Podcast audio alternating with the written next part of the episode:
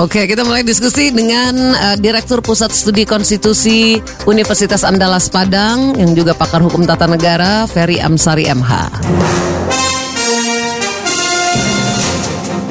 Pak Ferry, pemerintah, DPR dan DPD sepakat menarik 16 rancangan undang-undang dari uh, Prolegnas 2020 sambil tetap mempertahankan RUU yang justru ditolak publik gitu.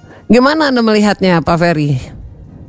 Uh, penarikan beberapa RUU uh, dari prolegnas ya menurut saya wajar ya kalau bicara soal capaian selama ini. Selama ini capaian uh, DPR dan pemerintah uh, dalam membentuk undang-undang itu kan sangat rendah. Per tahun itu di angka 1 hingga 5. 5 itu sudah sangat banyak ya. Hmm. Uh, Sementara program legislasi nasional itu tar targetnya selalu per tahun itu 50-an. Mm. Uh, sebuah angka yang jauh sekali kan uh, dari iya. apa yang uh, dicapai.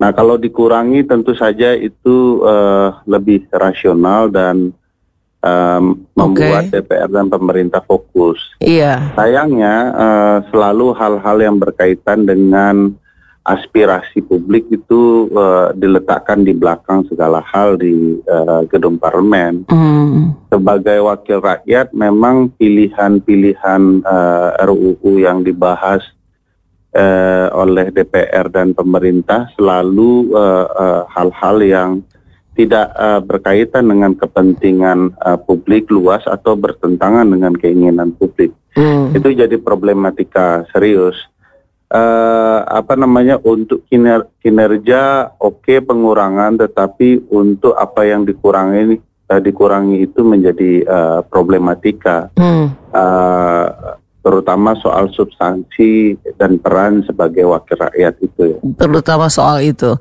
Ini kan kalau pengurangannya alasannya karena pandemi itu juga cukup bisa diterimakah Pak Ferry? Tambah lebih masuk akal kan tambah uh, lebih masuk akal ya, sebetulnya di, menguranginya saat, hmm. ya, di saat normal kan mereka selalu gagal mencapai apalagi pandemi ya, ya okay. tapi kan lucunya begini di saat pandemi ini uh, pada awalnya uh, dinyatakan untuk dilakukan uh, pembatasan sosial berskala besar sehari setelah itu uh, DPR masih uh, apa sidang untuk membahas RUU yang kontroversial atau ditolak oleh publik, hmm. uh, omnibus law, uh, Mahkamah Konstitusi, iya iya iya, uh, KUHP dan beberapa uh, Minerba terutama yang sudah disahkan, uh. itu kan uh, menunjukkan bahwa uh, apa namanya uh, kinerja DPR saat ini betul-betul memanfaatkan kondisi pandemik untuk kepentingan uh, politik atau ekonomi uh, dari anggota maupun partai politik. Uh, Bukan untuk kepentingan publik.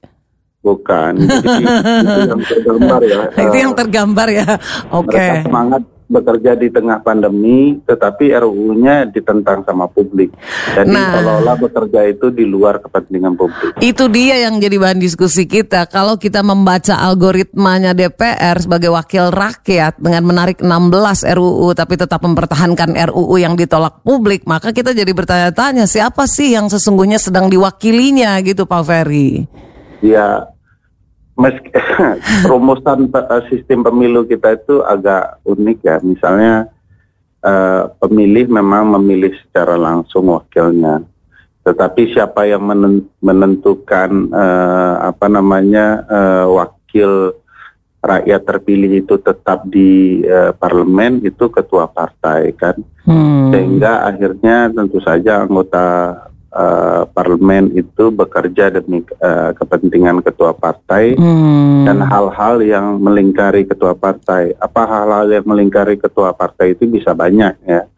Bisa orang yang memberikan modal agar partai itu bergerak atau ketua partai itu bisa menjadi ketua hmm. uh, atau ada uh, hak upaya-upaya untuk memperkaya diri sendiri atau kelompok yang berkaitan dengan ketua partai melalui uh, anggota partai yang ada di parlemen. Hmm. Uh, itu yang kemudian paling menentukan anggota partai sekarang. Hmm. Makanya Pusat Studi Konstitusi pernah mengusulkan kalau yang memilihnya uh, wakil rakyat mestinya uh, rakyat mestinya rakyat juga diberikan kewenangan untuk memberhenti, memberhentikan anggota parlemen yang tidak becus bekerja. Hmm. Jangan kewenangan itu diberikan kepada ketua partai karena itu membuat anggota parlemen bekerja dan manut hanya kepada ketua partai partai itu kan harusnya mekanismenya sistem organisasi ya, hmm. bukan ditentukan oleh partai tapi oleh organisasi. Hmm. Nah, sistem kita Pak Ketua Partai yang menentukan segala-galanya, termasuk memberhentikan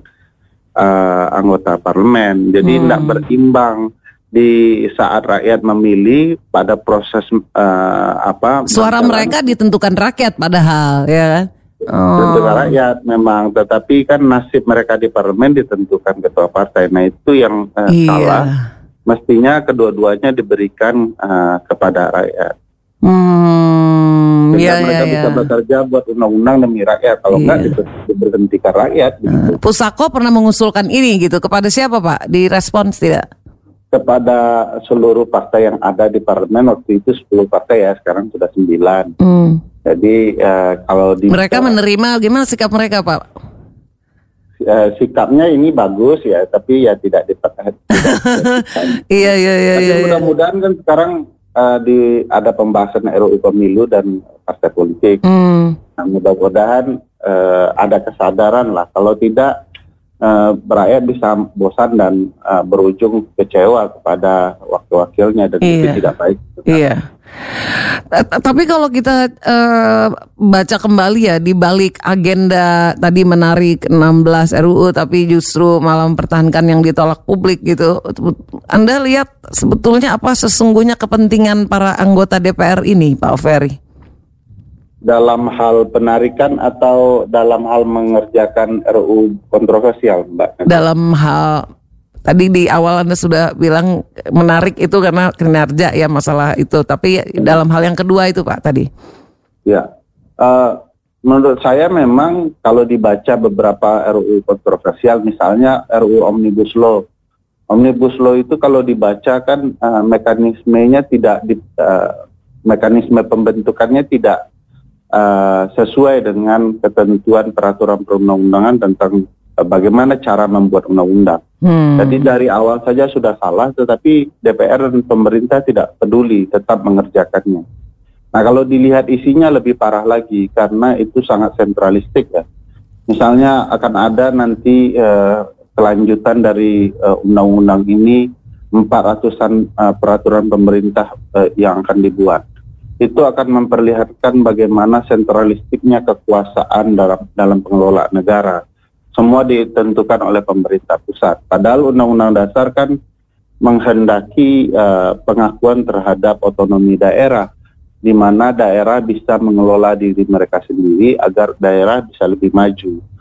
Nah, uh, satu sisi memang uh, bisa dilihat memang ada upaya untuk uh, mengambil banyak kekuasaan uh, di sana. Kedua, hmm. pemerintah tidak konsisten dengan DPR soal penataan peraturan perundang-undangan. Kalau memang undang-undang mau disederhanakan dan ditertibkan pengelolaannya, sehingga tidak banyak jumlahnya, kok di undang-undang Omnibus Law bisa menghasilkan 400-an peraturan pemerintah. Bukankah itu malah menimbulkan kekacauan lagi, orang akan bingung lagi dengan terlalu banyaknya peraturan. Hmm. Uh, ketiga, bahwa isi di dalam uh, undang-undang Omnibus Law itu lebih banyak uh, memperjuangkan kepentingan pebisnis dibandingkan kepentingan warga negara untuk mendapatkan pekerjaan. Jadi judulnya Cipta Kerja tapi isinya malah hmm. uh, mirip melindungi kepentingan uh, pebisnis. Nah ini yang kemudian ditolak oleh banyak uh, yeah. Uh, baik dari sisi uh, cara membuat undang-undang yang salah maupun materi muatan atau isi pasal-pasalnya yang juga bermasalah. Hmm. Nah kalau dilihat pembahasan ke undang-undang yang kontroversial lain, misalnya RUU Mahkamah Konstitusi, hmm.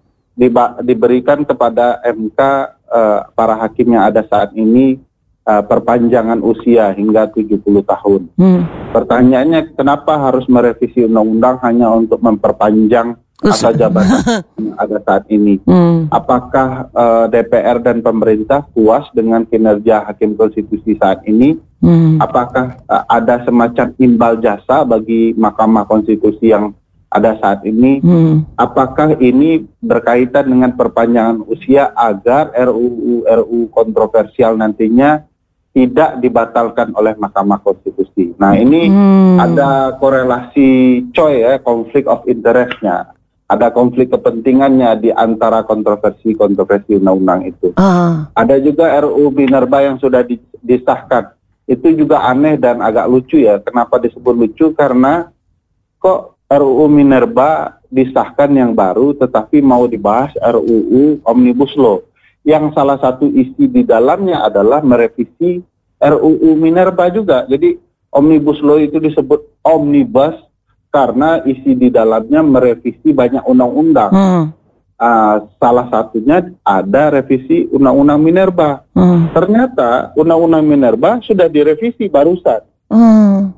Nah kalau dibahas lagi pasti pasti ada pembahasan revisi atas revisi. Hmm. Nah kalau sudah ada revisi atas revisi biasanya ada kepentingan tertentu yang juga direvisi. Ah. Eh, itu jadi jadi pertanyaan kok cara membuat undang-undang eh, eh, apa ya tidak sesuai dengan mekanisme pembentukan undang-undang yang baik Hmm. ada kesalahan teknis pembentukan undang-undang ini disengaja atau memang ada yang uh, tidak paham. Hmm. Saya merasa DPR dan pemerintah bukan tidak paham karena ahli-ahlinya banyak ya, Hmm. tapi lebih kepada banyaknya kepentingan yang sed- sedang diperjuangkan, terutama kepentingan para pemilik modal. Hmm. Jadi RUU RUU yang bermasalah itu pada dasarnya memiliki rangkaian kepentingan, Oke. yaitu kepentingan orang yang berkuasa di partai politik Hmm. dan orang yang menyumbangkan modalnya untuk kepentingan partai politik Hmm. agar partai politik memperjuangkan kepentingan mereka di dalam pembuatan undang-undang. Iya, diduga kuat di balik agenda itu itu sesungguhnya yang terjadi ya, diduga Ya. kuat. Baiklah, Pak Ferry Amsari, terima kasih banyak Pak Ferry.